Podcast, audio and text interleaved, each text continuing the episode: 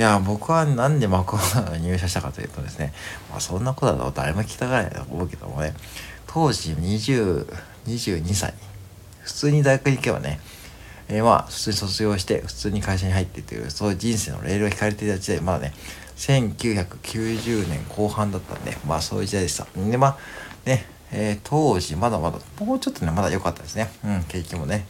でまあ当時僕も大学行っていたんでね。でまあねその大学行くまではねその親もね大学に行って就職して銀行員にもなりなさいってことでねそんなことよく言われてたしね。うんなんかねうん。ででまあ大学に行ったけどね大学に行ってもねその周りの連中が本当勉強しないしね何しに来てんだろうと思って途中でね、えー、自主退学しました。でまあこうなので入所して入所じゃないバイトしてですねそこで出会ったね、えー、店長とかね先輩のマネージャーとかねなんかすごく楽しそうなんですよね大人がねうんで僕はね普通のサラリーマンになりたくなかった理由があってまず通勤電車ともう通勤電車とかね決まった時間に通勤するっていうのはね僕は無理なんですねうん。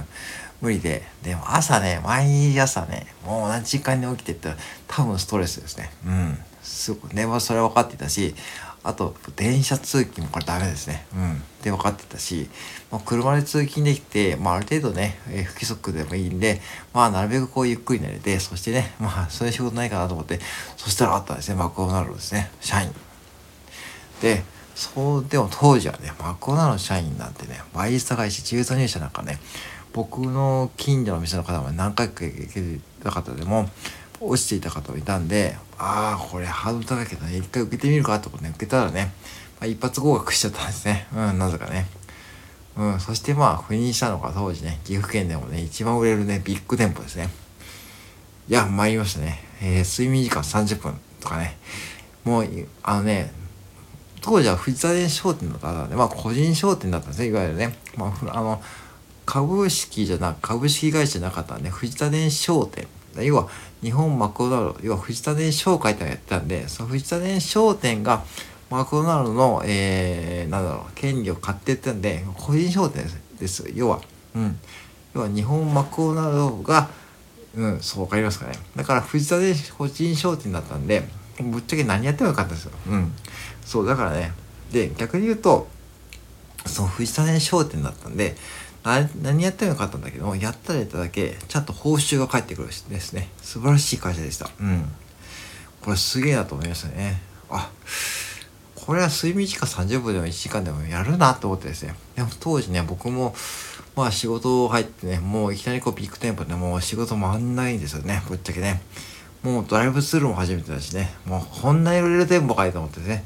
しかも僕よりもねアルバイトマネージャーの方はしっかりしてるからね。まあまあ要は本当に下っ端扱いですよね。もう何でもやりましたね。うん。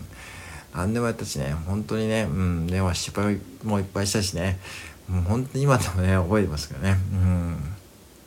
そうそう。でね、まあ、そういうこう失敗をまあやりてって中で、まあ、なんとかリクリしてね、助けてもらったりしてですね、やってですね、そしてまあ、えっ、ー、とまあ、えー、女子クールに告白されたりね、したんですね。僕で結構思ってたんですよね、当時ね。なんかね、3人ぐらいねなんか、うん、告白されたりね。そうマフラーもらったり、まあ、これどうでもいいんだけどね。まあいい思い出ですね。うん。なんかねマックの社員ってモテるんですよね。なんかやっぱしこううん。いやいい時代でしたね。まあね全部お断りしましたけどね。うんはい。そうですよね。うん。でうん。で相互しているうちにデポに移ってねもうさらなこう脱脱出を味わってそこでねちょっと先輩社員の方の、えー、まあ、自殺があってですね、まあ、それはまあ、目を離しましたけどね。まあ、本当にね、あの、ショックでしたね。うん。で、まあ、要は、そういう会社ですよね。だから何が起きるか分かんない会社で、要は、その、うん、面白かったですね。もうそ、そういう、まあ、ネガティブな部分ももちろんあったし、それはそれでもしょうがないですよね。もう、僕にはどうにもないことだったし、まあ逆に言うと僕もね本当にこうもうねもう何度もやめようと思った思ったけどもやっぱりねあの面白かったですよね二十何年間やってたことはねうんだからその働く基準ってあっていろいろあると思うんだけどもまあ今さその要はさそのなんだろう働き方が変わってる時代でさその自分が面白いかどうかってことですよね。うん。面白い仕事、まあ確かにライスワークで仕方なく働いてる方もいると思うけども、そのじゃあ面白い仕事じゃなかったらじゃあどういかにこう面白くするに工夫するかってこともねした方がいいですよね。うん。で最初やっぱしんどいからそれはできないけどもだんだんこう仕事に慣れてくると手の抜きどころが分かってくると思うんですよね。うん。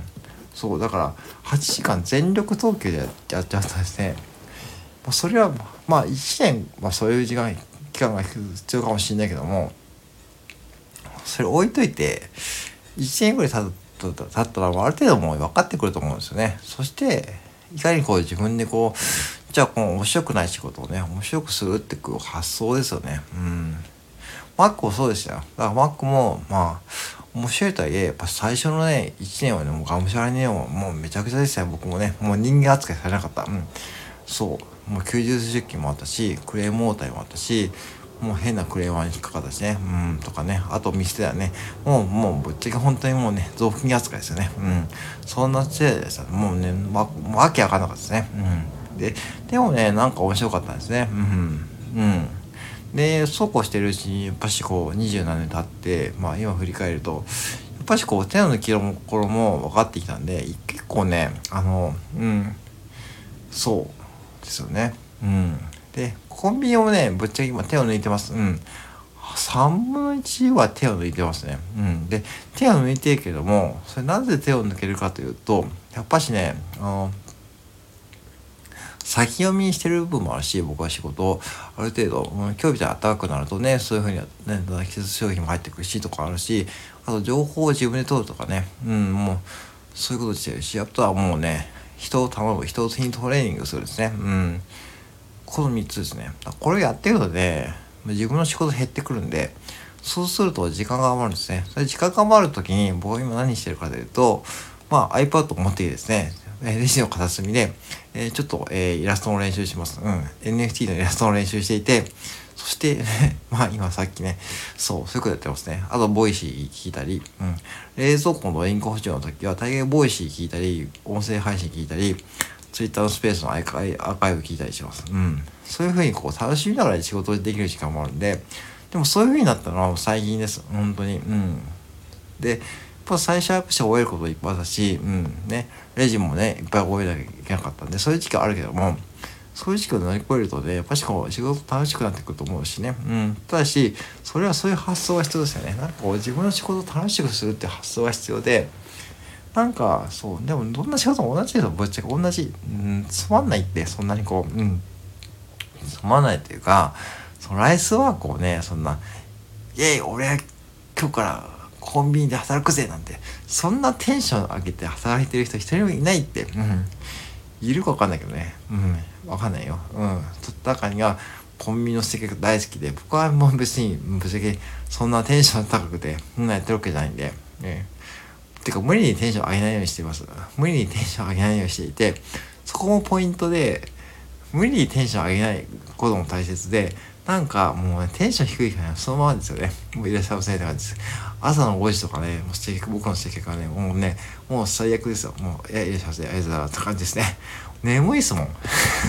そう眠いでお客さんもね眠いからいいんですよどうあの適当でうんそう朝からそんなね「いらっしゃいませ!」とかねお客さんもねぶっちゃけねそんなテンションいらないって 思ってるね。さあ元気な方がいいかもしれないけどそれも時と場合によると思うんでそれでいいと思うんですね。だからそういうことを右入れてやっていくと多分ね自分の仕事も楽しくなるっていうかね楽しくなるっていう変だけどなんとかこうねそのまあ、モチベーションを保てるというか、そういうふうになると思うんで、まあ、そういうふうに僕はやってます。うん。なので、ライスワークはね、もう、所詮つまんないんで、いかにこう自分がこう工夫して楽しめるようにするか。でも、最初はやっぱ大変だよって話でした。うん。以上です。